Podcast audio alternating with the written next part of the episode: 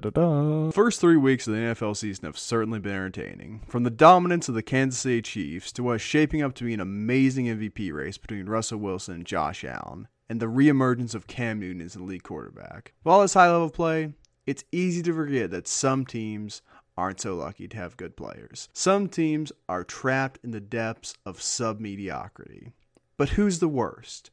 What team is the lowest bottom feeder in the league? We here at Thickman Inc. will answer these questions today by looking at all the 0 and 3 teams in the NFL. And starting things off, this is going to be a tough pill for some to swallow. The New York Giants are the worst team in all of football right now, and I'm going to explain why.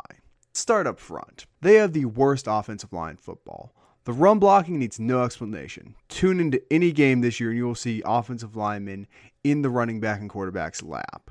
Or then you look at the pass and you see that against the 49ers, a team missing two of their best players on defense and their outside linebackers, phenomenal pass rushers, you see the Giants quaking, quivering, giving up pressure after pressure. And I'm going to focus on him because he's a first round pick again. But Andrew Thomas gave up four pressures against a backup defensive end last Sunday. That speaks volumes.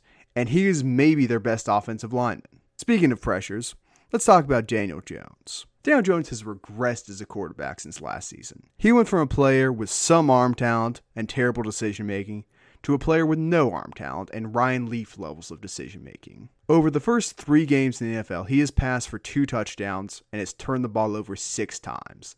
That is by far the worst turnover ratio in the NFL this year. Call me biased if you want, but this was not a good first round pick last year and will continue to bite the Giants in the backside until they move on from him. Moving over to the other side of the ball, their defense can best be described as porous. They gave up 36 points to a team missing their starting quarterback, their superstar tight end, and their two best running backs. Nick Mullens looked like Tom Brady in the pocket against the Giants secondary thanks to their lack of pass rush and terrible coverage schemes. Unless something changes, this team will at most luck into two wins against the terrible Philadelphia Eagles and Washington football team. But hey, maybe that's what they want. Trevor Lawrence, welcome to the Big Apple. But until the Giants have a real quarterback, they have officially been downgraded. They are now the New Jersey Giants. While I agree with you that it's that the 49ers they're missing all these pieces, but their defense has incredible amount of depth. Fred Warner is still there. Kwon Alexander is still playing. Jaquiski still playing, Jimmy Ward's still playing. There's still talent all over their defense, and they have depth everywhere. They're just because they're backups doesn't mean they're bad players. Like that D line is still good. And you mentioned the Giants' offensive line. It is, and I'm not going to sit here and defend the Giants. They are, in my opinion, the second worst team in the NFL. The Giants, if the rushing pace they are on is set to break the record for fewest rushing yards in a single season by over 100 yards, that puts in perspective how bad they are at run blocking. I don't know why their team only practices pass sets during the week, but they need to learn to start flipping some pancakes and putting people in the ground. Daniel Jones, why I am still a believer, Isaiah doesn't believe in him. He has looked like cold french fries that taste like shit. The Giants will win games this year because I think the combined record of their division is 2 9 and 1 right now, but I'll be shocked if they get more than 4 wins. Sunday was demoralizing. I think they're the second worst team in the NFL. One thing about Daniel Jones before we move on, fun little factoid for you. Half of his career touchdown passes came in three games against the miserable Detroit Lions, New York Jets, and Washington Redskins. Other than that, it is a rough, rough career for Daniel Jones. But moving on, would you like to take us into your number one team, Tristan? The Jets are the worst team in the NFL.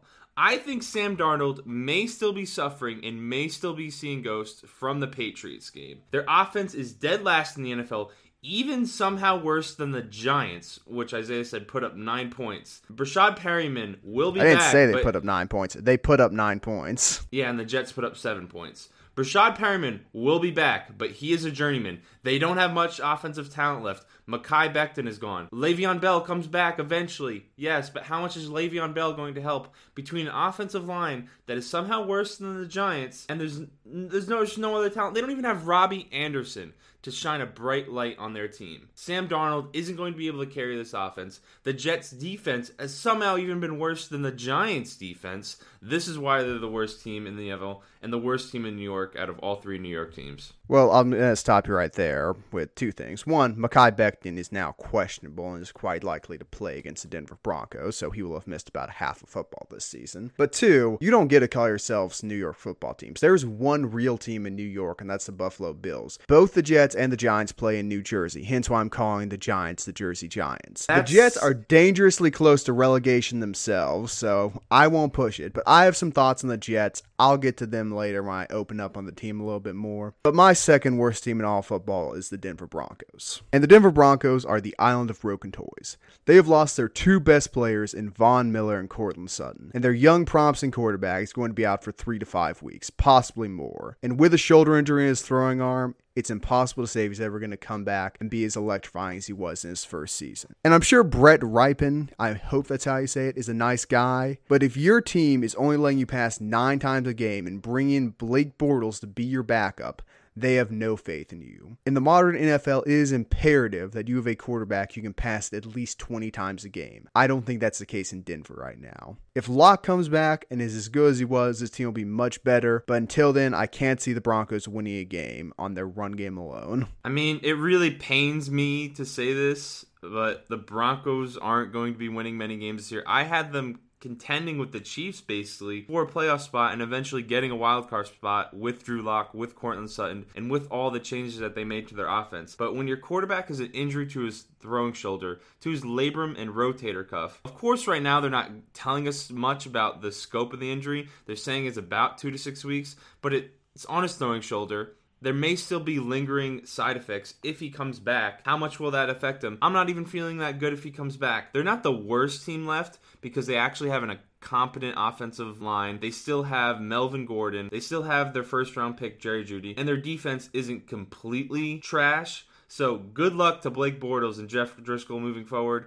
But uh, they're the third worst team in the NFL right now for me. They're not a good team. I have less faith in their quarterbacks than you do. I will say this. When you're missing your blindside pass rusher and your quarterback, those are two of the three most important positions in the NFL. When both of them are gone, it's going to be really difficult for you to win games. Hence, I hate harp on this. I was amazed why the 49ers beat the Giants so badly. But speaking of teams in New York, or excuse me, New Jersey that have played the Giants, I feel like I have to defend my choice here. It'd be easy to say that both the Jersey teams are 1 and 2, but I don't think that. For all the shots I've taken at Sam Darnold while on this YouTube channel, I'm not willing to call him a bust yet. But it's getting close. For all the issues that line has, if Mekhi Becton is back and playing, they are not his functional group and I'm going to get sidetracked here and rave about Mekhi Becton some more. His first half of play against Justin Houston, a defensive end who has previously had 20 sacks and had 11 last season, he looks simply dominant. Mekhi Becton is the real deal. But getting back on track, the real issue I see with the New York Jets is players look apathetic. They just don't care that much about winning. And I get that to a certain extent. You're playing for the Which Jets. is going to make you a bad team. The reason for this is simple. Adam Gase.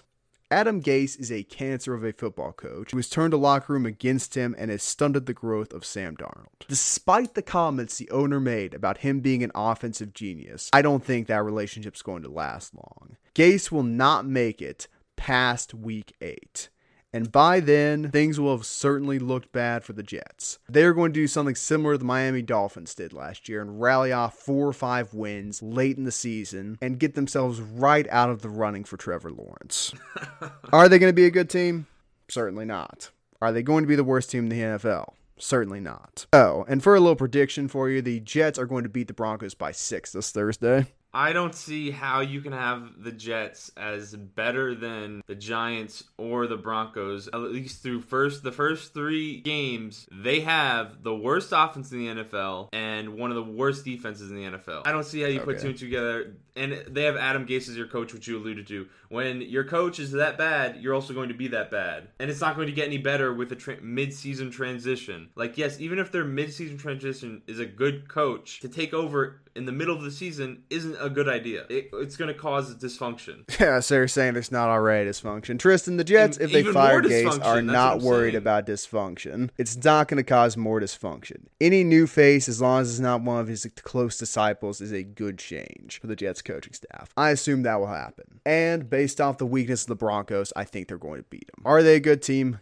God, no. But go on, Tristan. We've talked a lot about the Jets, Broncos, and Giants. Mix it up a little bit. Tell us another team which is terrible. The Falcons have been absolutely atrocious. Two blown leads so far. They could easily have two wins right now. If they didn't have a bunch of JUCO players on defense and their special teams coach wasn't eating a bag of Doritos on the most important play of a game, they would have two wins right now. They aren't the worst by any means because their offense can actually produce and they are capable of getting into shootouts and they may eventually be able to outscore someone. For me, I have them as the fourth worst 0 3 team. They're not going to be in the running for Trevor and they're probably going to win a few games this year as long as they're able to outscore someone eventually. There are some problems you saying they're the uh, fourth worst team, but the Minnesota Vikings are substantially worse, and I'll tell you why. The Falcons were in a firm position to win two games against at least one real team of the Dallas Cowboys, and a team which was led by Nick Foles, who is a man capable of the impossible, it seems. The Minnesota Vikings have been in a position to win exactly one game, and that took some late game heroics to even get there. The Vikings have looked terrible so far this year, and I have no problem saying it. I'm a realist. I admit the truth about my team, even when it's hard to say. I did admit the truth about Uh, against team. the Packers,